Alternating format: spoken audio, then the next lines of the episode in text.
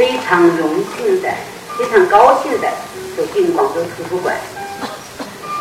这个讲座在全国讲了四百多场，走进了无数的大学、图书馆、学术报告厅。今天非常震撼，我们的广州图书馆是一流的，我们的学术厅也是一流的，我们的听众朋友。也是一流的，因为他们给我介绍了你们的情况，还有人早今天早上五点多钟起床，从佛山赶过来。我想林徽因在地下有知，也会感动的向你们致敬。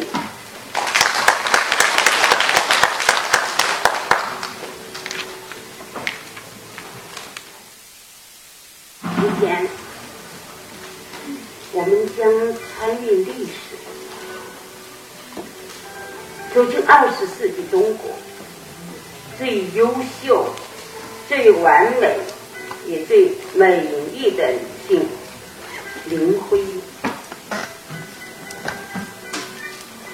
我相信，她会给我们带来心灵的震撼，让我们对这个世界。会有新的发现，对我们的人生会有新的思考。风华绝代的林徽因，以她的爱国情怀、精神气质、文化素养、成就贡献和一段传奇式的生命，引起我们不尽的追思。他的成就一会儿要涉及到，他的一生深深的吸引了三位优秀的天才诗人徐志摩，大哲学家金密，大建筑学家、建筑教育家梁实成，他们都发自内心的爱着这位。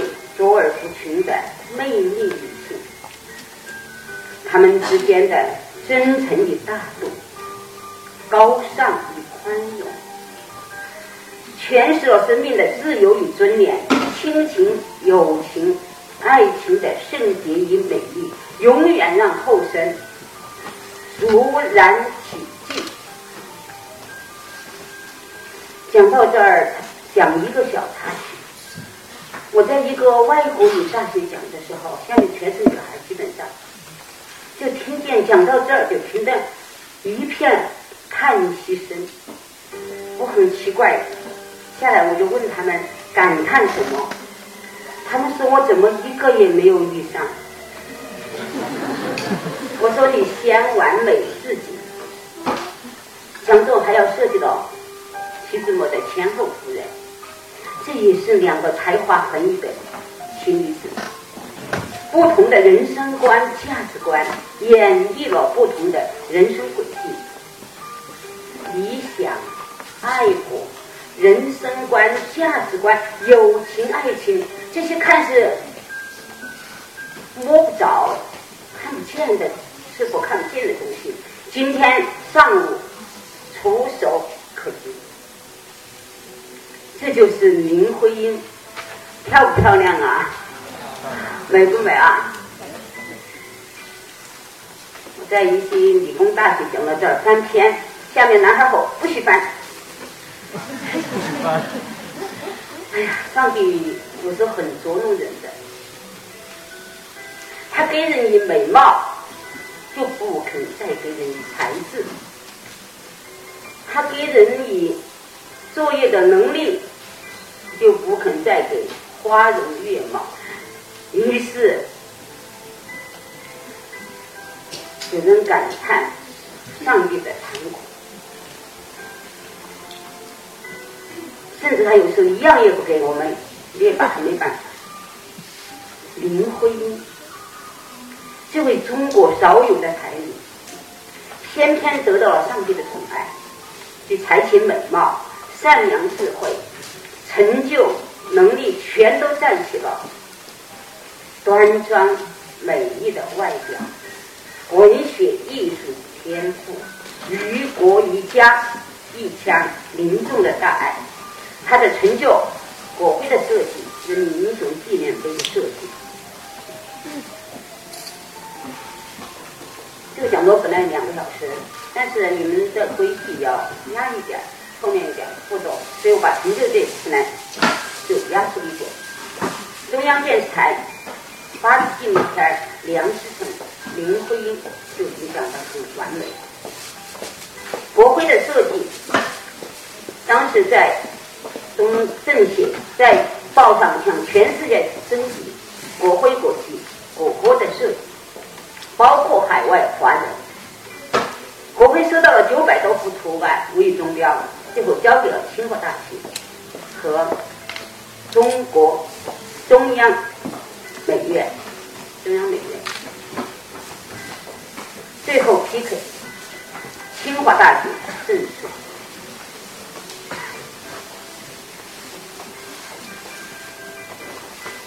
它的色彩鲜艳。红色象征光明、胜利、辉煌。上端点缀五星红旗，象征我们团结在政权周围，进行社会主义革命和建设。下端金色的天安门城楼浮标，这是五四运动的发源地。毛主席也将登上天安门，向全世界宣告中华人民共和国的成立。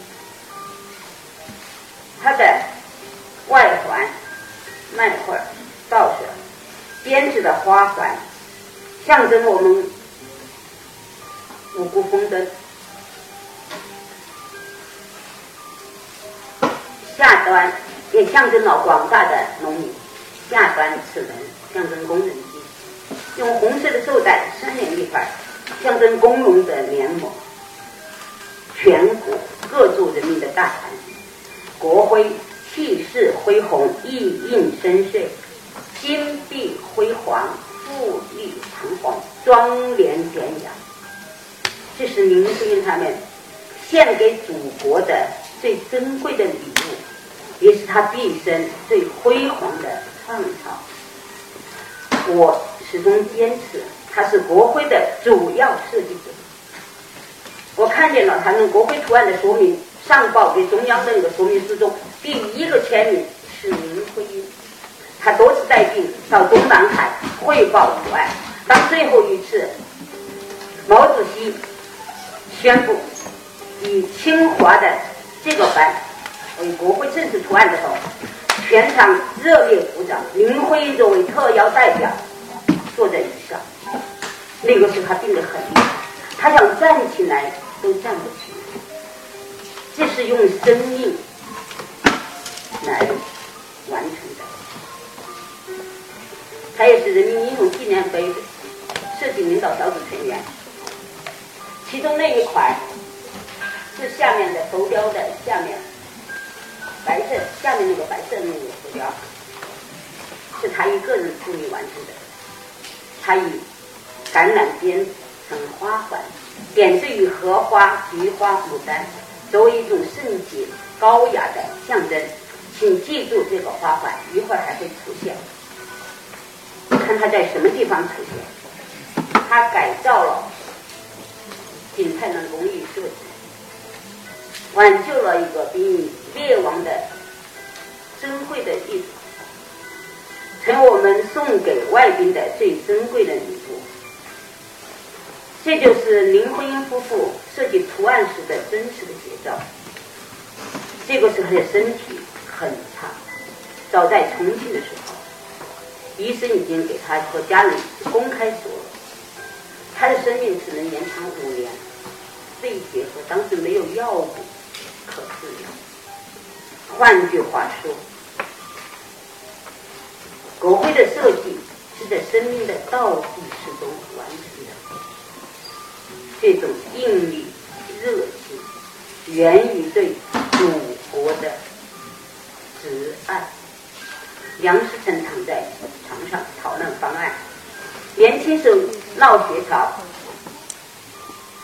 出了车祸，骑摩托车摔断了地上，从此他必须带着沉重的钢背心，才能像我们一样的站立行走。后面要讲到古建筑的考察，这就是中国的知识分子，这就是我们祖国的脊梁。旁边有一段话送给在座的所有的女性。三八节也快来了嘛，特别的，我非常欣赏西班牙的艺术家所强调的：对一个女人来说，生命的全部意义在于别人发现她。让别人以一种他自己感到精神焕发的方式告诉他。今天上午，我们就以林徽因感到精神焕发的方式发现了。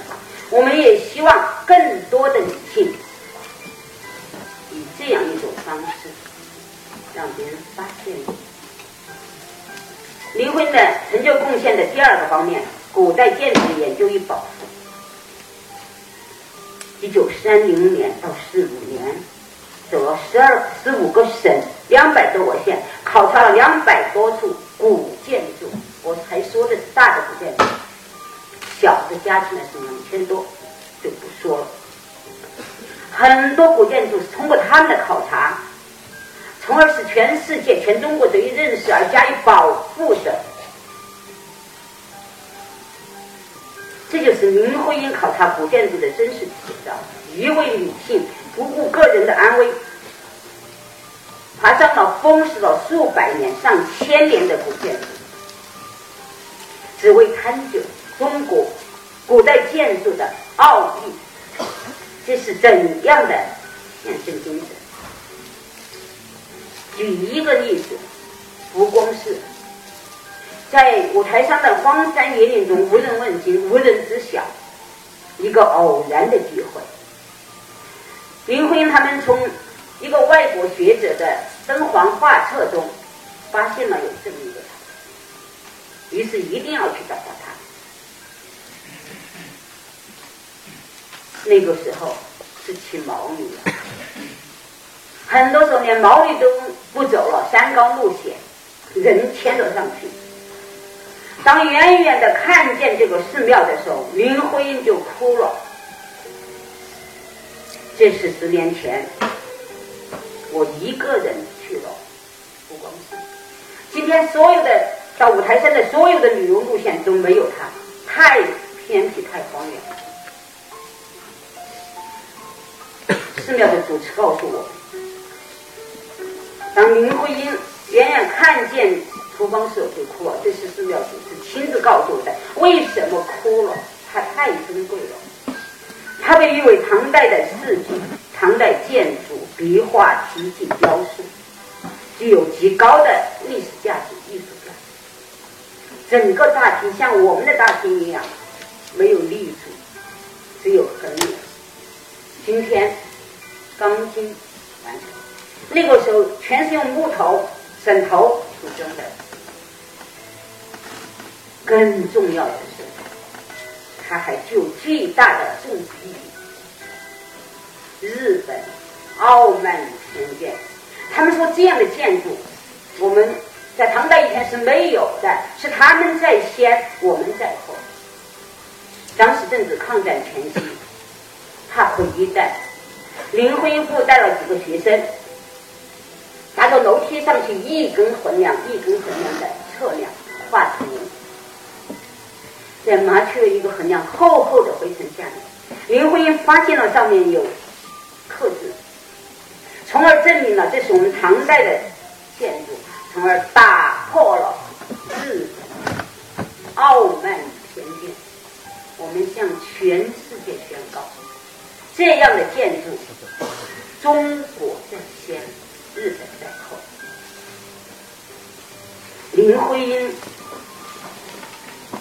也来到过我们四川李庄，这是抗战最艰苦的六年，在这里，他的身体状况非常的不好从机上只能躺在床上，汉书构图。那么这六年林徽因干了些什么事？思考是什么？这六年，他们夫妇俩完成了中国建筑史上第一部学术专著《中国建筑史》。林徽因的思考，建筑的本意是什么？他认为建筑的本意，就是要为孤独的面对整个世界的人们提供怎样的胸襟，怎样的胸怀？昨天晚上我去了珠江边，在街上我看见一个房那个房屋中介店，我看见上面挂的房，广州的房，三百平米，一千七百五十万，我不仅吓了一跳，起码吓了两跳。林徽因还提出了一个非常美的创意，叫建筑，就是在诗情画意外。还有一个和它能够并列的建筑，建筑不仅仅是遮风挡雨，它要给我们提供一种心灵的愉悦，心灵的一种享受。我去年八月十三号在河北省时候。他们的馆馆长后来来开会，到了你们广州图书馆，给我发了很多照片啊，说很美。今天我还在出租车上一看见你们在图书馆，很美。这就是建筑力。林徽因的身体状况，我们前面看到了。然而，他的所有作为。和他的身体健康形成了强烈的在这么一个瘦弱的身体身体里，迸发出了强大的生命力量。什么是生命？我们的生命该怎样度过？这是困扰人类的一道永恒的哲学命题，也是今天上午第一道哲学命题。我多少诗人、哲学家在诠释。我个人最欣赏的是日本佐藤春夫对生命的敬畏。所谓生命，就是一种力量，它时刻在征服周围的一切事物，弱肉强食，把其他东西的力量成为吸收为自己的力量，而且天衣无缝的高度的统一起来。罗素被誉为西方的经验导师。还有一句话在全世界广为流传，他说：“有三种简单而强大的利益感情主宰了我的一生：对爱的渴求，对真理的贪求，和对苦难大众的悲悯。”在林徽因的身上，我们看见了这三种简单而强大的感情。我也希望我们每一个人用这样的感情来主宰我们的一生，那样我们的就会更快乐。现代人的物质条件不知比我们的父辈好多少倍，然而现代人却快乐，其原因我也研究不了，没去。但是一定有我们的欲望太多。我很欣赏《人民日报》期间推崇的极简主义。我以为林徽因生命的激情的张扬，从本质上来说是爱国主义激情的张扬。关于爱国主义，列宁、别林斯基诠释的最美。列宁说：“千百年来巩固起来的对自己祖国的一种最深厚的感情。”列宁斯基说：“每一个高尚人都深切的明白他和他祖国的血缘关系。”也正是这几桩，他们的好朋友，美国的汉学家 费正清来到这里，目睹了艰苦的条件。也看到了林徽因的身体状况，于是他主动提出来，他来筹措路费，他来打工，办好签证，请林徽因全家到美国去疗养，以期延长他的生命。他没想到，他被拒绝。梁思成说：“我的祖国正在灾难中，我不能离开他。即使因为贫穷、疾病而死，也要死在祖国的土地上。”林徽因说：“我们绝不做中国的白活。”建国后，毛主席有一次在天安门石上兴之所至。指座下面说，要从这儿我们看下去，全是烟囱，要把北京建立一个工业城市。当时彭真市长站在主席身旁，听到了这个话。在另一个时候，也是在天安门城楼，他转告给了梁思成夫妇俩，得知以后心急如焚，上书中央。梁思成说：“中国的哲学、美学、艺术诸方面成就最集中、最辉煌的体现，便是北京的皇家建筑。”他说：“以巴黎、伦敦等世界名城相比，北京城的定位绝不能是工业城市，它只能是以皇家园林、皇家建筑为特色。”北京城正在被摧毁，城墙被拆，城楼被毁。他们夫妇俩奔走在工工地上，去求爹爹告奶奶，无，痛哭流涕。梁思成说：“每拔一个城楼，像挖我城水；每毁一段城墙，像扒我。”我。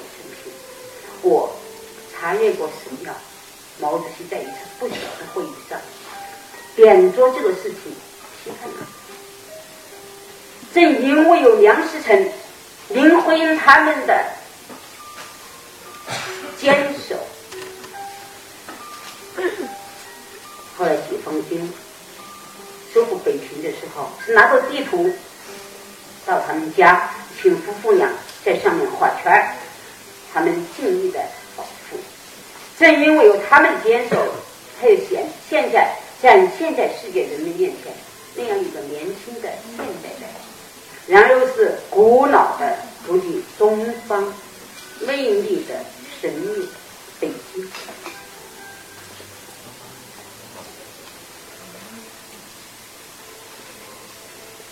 后来，北京市人民政府有曾经有一个文件，无论北京市怎样的。撤迁，永远保留梁思成、林徽因的故居，非常的遗憾。我这个讲座讲了八年多了，我退休以后，想做自己最喜欢的事开始。前面讲到三分之一的时候，我这个问题到这里就结束。我做梦也没有想到这个事情竟。看上一个很难堪的句号，请告诉我发生什么事了？故居怎么了？被拆掉了？谁干的？我当然知道。不说了，挺难受的。下面讲林徽因的情感请年轻的朋友淡定。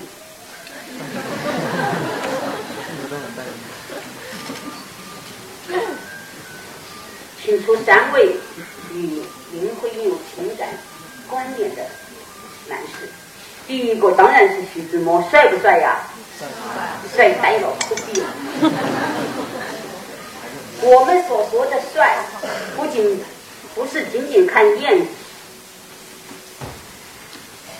而是内外兼修。你看人家在中国的文坛上占有一席之地。阿尔卑斯山是绵延起伏的群山。凡是途经阿尔卑斯山的人，都是匆匆赶路的行人。在阿尔卑斯山的风景最佳处，有一块路牌，很人性化，上面写着：“慢慢走，欣赏啊！”此刻，我们也走到二十世纪中国文学阿尔卑斯山的风景最佳处，但是不能评价，所以我也得告诫自己淡定。但就这么走过，大家一定觉得遗憾，我也很遗憾，因为我们也很难再有机会相遇。那么我就停下两分钟吧。我不征求你们的意见，讲谁？要不然今天上午讨论一上午，我就来自我主张吧。我知道男孩喜欢金庸，女孩喜欢张爱玲，但我不是黄蓉，我不会武功，金庸克服了。讲两分钟的张爱玲，好不好？好。两分钟，我只能口述一篇悼文，表示对张爱玲的爱。这篇悼文的作者是是谁呢？是余秋雨。当然，关于他的其他方面，我们有所研究，不评说。但是这篇悼文，我觉得堪称经典。当张爱玲在。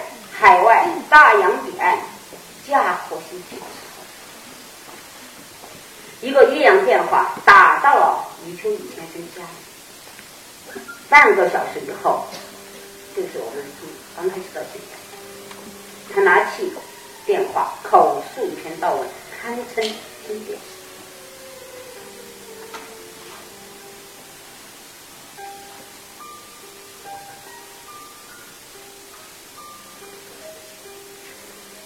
他写到张爱玲，他说在二十世纪的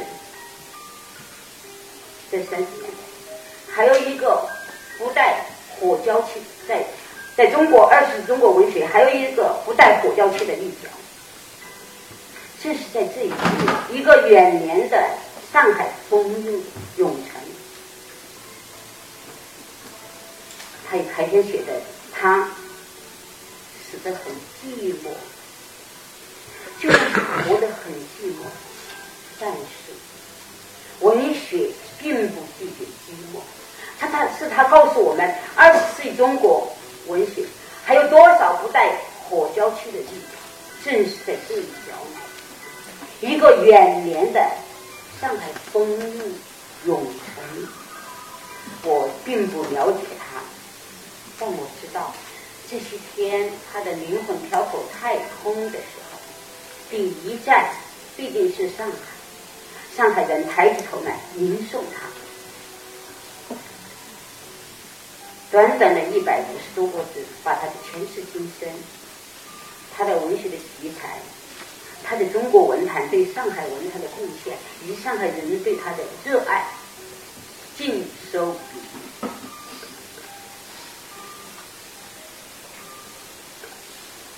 再说一分钟的另一个作家吧，我这还没全，学生做课件没够做回去。我们的莎士比亚，中国的莎士比亚是曹禺，我们的反封建的长篇小说是这应该是巴金。咱们所以一分钟只能说张爱张爱那个张恨水了，一分钟。这是我的观点，我复述。他们说，二十世纪中国的。通俗小说之最是张恨水。今天的年轻作家，无论怎么写三角四角，写什么小三四三的，永远超越不了张恨水，因为张恨水已经把这类小说的框架搁在那儿了，那就是一个男人和三个女人的故事，家中有一个煮饭的，身边有一个好看的。远方还有一个思念的，这是百家讲坛一个研究张恨水的专家说的。我拿到的观点吧，就是现在的一些小说，包括电视剧，一一看全部如套，所以我一般不看电视剧，我知道。最浪漫的是徐志摩，第一个站段、第二站，你们看到我发现了一个什么？徐志摩是谁的表兄啊？哎呀，这个家庭了不得啊！我们中国现代文学的之最，我数了一下，最多还不到十五把交椅，他们那个家只占了两把，太厉害。毛振平说徐志摩是中国布尔乔亚，开山同时是末代诗人，此话怎讲？就中国的资产阶级在文坛上只有一个志摩，前不见古人，后不见来。假如我是中国的资产阶级。当然，我也只有今天才敢假如啊！我八年可以打右派的。我说我们有一个字幕足以。朱自清说，现在中国是首推徐志摩和郭沫若。如果我来投票，郭沫若肯定不行，尽管他是我们老乡。首推徐志摩和戴望舒，你看他的语相该有多美，今天这个意境就很像。有人给志摩戴上诗圣诗者的桂冠，把他比作中国写来，谁比作的？林徽因。林徽因直到晚年还说，只有志摩才能和我谈诗，不知得罪了中国多少诗人，他才不管。志摩作为新月派的代表诗人，诗在感情的显现、意境的营造、节奏的追求和形式完方面，堪称完美。他热烈追求爱，自由与美，追求人与自然的和谐。以他那活泼好动、潇洒通灵及不受羁绊的才华和谐统一，形成了徐氏特有的飞动飘逸的艺术风格。我个人认为，近百年来无人超越。在剑桥大学的。校园的草坪上有一块大的石头，上面用中文书写着再给唐朝的首尾两句。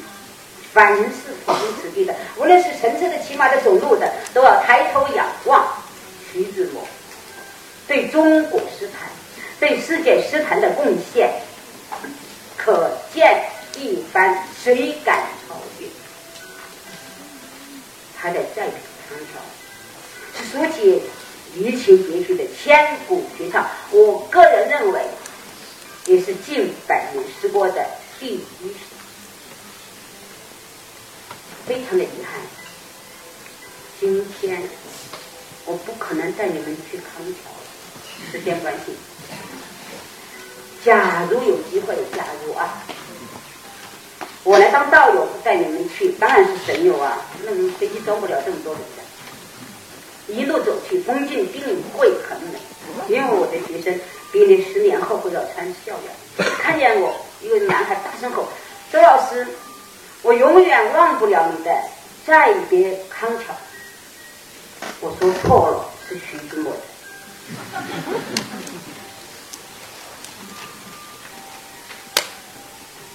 哎，你们的珠江边，你们的城市。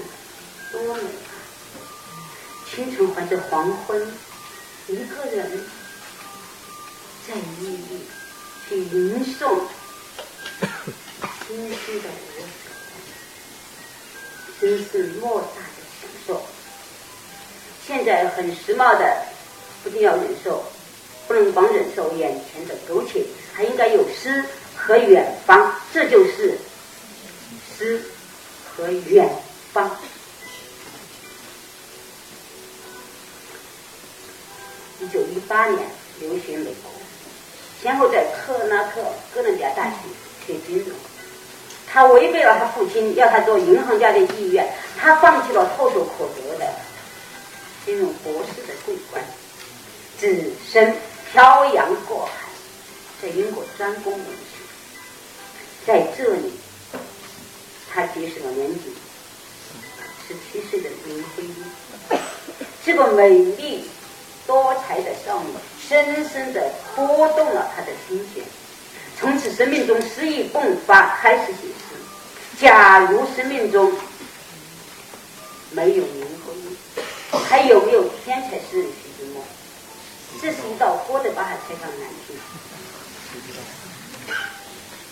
陈景润也写不出来。徐志摩的恋爱观，即使今天的我们做不到，也需仰视。我将与一杯且。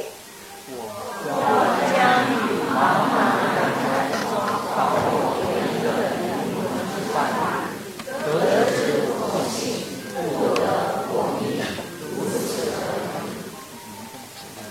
不知今天还有多少人执着于把我唯一灵魂之伴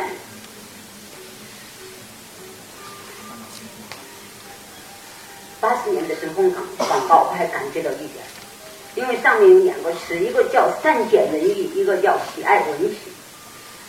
哎，我好感动！没想到在风雨飘摇的人生路上，有人知你懂你爱你，携手走完你的人生，得多幸福！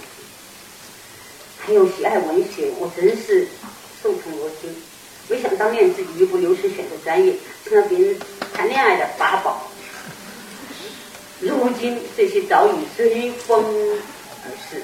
如今灯光广告上最多的是什么？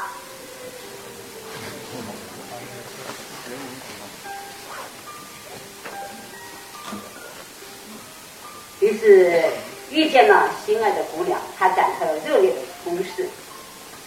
这颗赤裸裸的心，请收了吧，我的爱神。给婚姻写了大量的情书，谈谈情书吧，好不好？好不好？情书在今天已经是奢侈品了，甚至快绝迹了。有专家提出抢救情书，我非常赞成，因为爱情。是人类精神生命中最高尚、最纯洁、最美好、最温馨、最幸福的感情，而情书是它的结晶和见证。现在的男孩，下面也听好啊，变得懒惰了，想获取姑娘的芳心。连心智都不愿意付出了，不知你们这男孩怎么样？我们学校男孩只会发短信，今晚六点，南大门外海豚一个餐厅嘛，吃饭。在我的课堂上被我发现了。下课后，我约他在哪里？我们见面，我修理他半小时。我还没有修修理他上课发短信的问题，我觉得这个问题不严重，关机就 OK 了。更严重的，他居然不写情书了。我跟他说品味高一点吧，只会叫姑娘吃饭。你以为姑娘好想吃饭？姑娘还喜欢吃。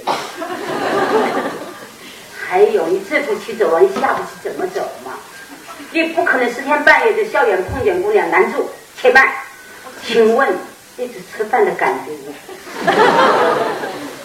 写封情书该有多美？我不敢说，他一定会有结果，你也不敢说嘛。不管是恋人向左走，向右走，但我敢肯定，那姑娘一定要会读二十遍，甚至。终身珍藏，我可是有法律根据的。你看老狼的同桌的你是怎么唱的？是谁看了还什么？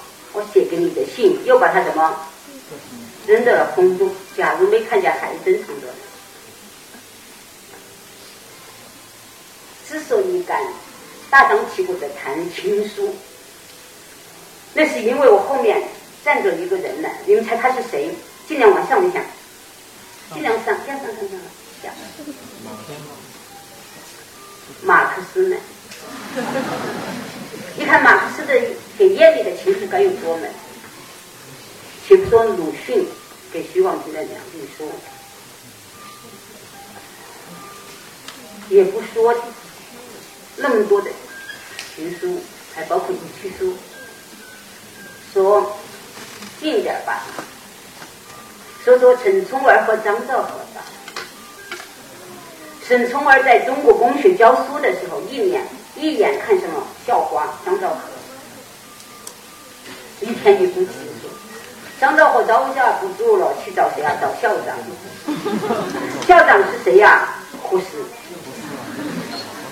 我不知道今天校长会怎么办。我几次向去问我们的校长，都没敢去，害怕让我下课。下面是一个。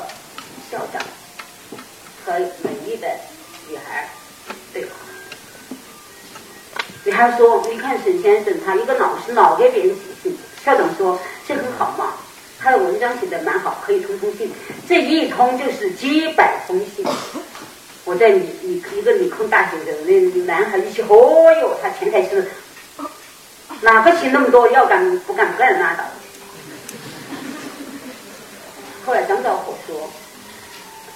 在这家书抵万金的时代，我是京城北京嘛最富有的人。我想告诉我们的男孩，如果真心爱上一个姑娘，一定要他让他成为这个世界上最富有的人。当然不是宝马别墅，那就写情书吧。我都给你做了很多功课了，我查有很多资料。有人说写情书的专家考证，最佳时间。晚上十一点以后，再说近一点吧。王小波和李银河，王小波二十世纪八十年代的诗人、骑士、自由思想者；李银河，社科院研究婚姻家庭的专家。王小波的情书写道：“爱你就像爱生命。”李银河说：“没有哪一个女孩收到这样的情书不会心动。”本来也是嘛，别人都把你当生命一样的爱着，你还要干嘛嘛？情书写道：“做梦也没有想到，给你的信竟写在五线谱上。五线谱是偶然得来的，你也是偶然得来的。但我觉得，把给你的信写在五线谱上很值得。”但愿你和我是一首唱不完的歌。我马上想到了青藏高原。